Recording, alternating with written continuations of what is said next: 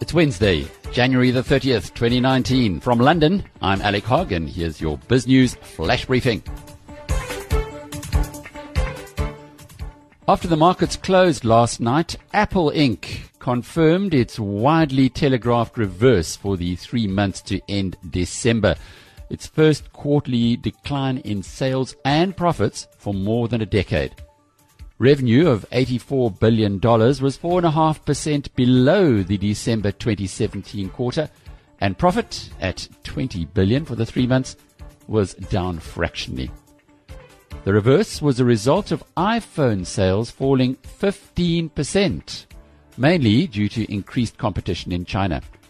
In after hours trading, however, Apple's share price rose almost 6% to $163 a share as the market took heart from Chief Executive Tim Cook's statement that, and I'll quote, macroeconomic factors will come and go, but we see great upside in continuing to focus on the things that we can control.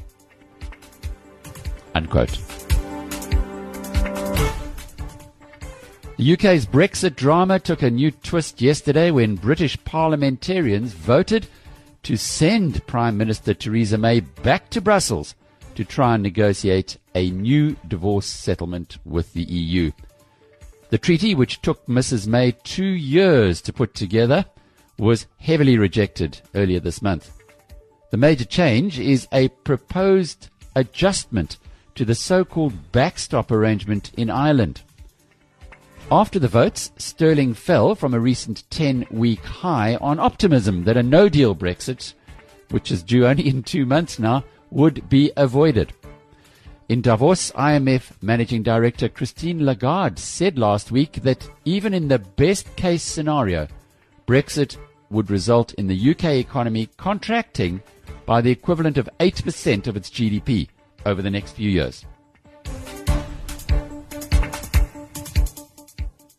Brazilian iron ore miner Vale has promised to dismantle 10 look-alike slimes dams as the fallout from Friday's disaster continues. The death toll from the collapse of the slimes dam, Vale's second such incident in three years, has now risen to 84 confirmed, with almost 300 more people still unaccounted for. The company says it will halt 40 million tons of iron ore production, that's 10% of its total, while it speeds up efforts to get rid of mining waste dams like the one near Brumadinho in rural Brazil, which collapsed last week. Vale's share price has gone the same way, having fallen 23% since the disaster, wiping more than $50 billion off its market cap.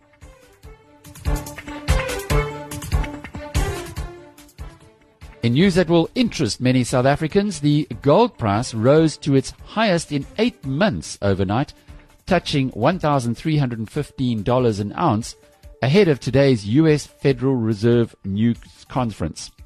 This will be Fed Chairman Jerome Powell's first public meeting of the year, where he will provide insight into likely interest rate setting policy for 2019.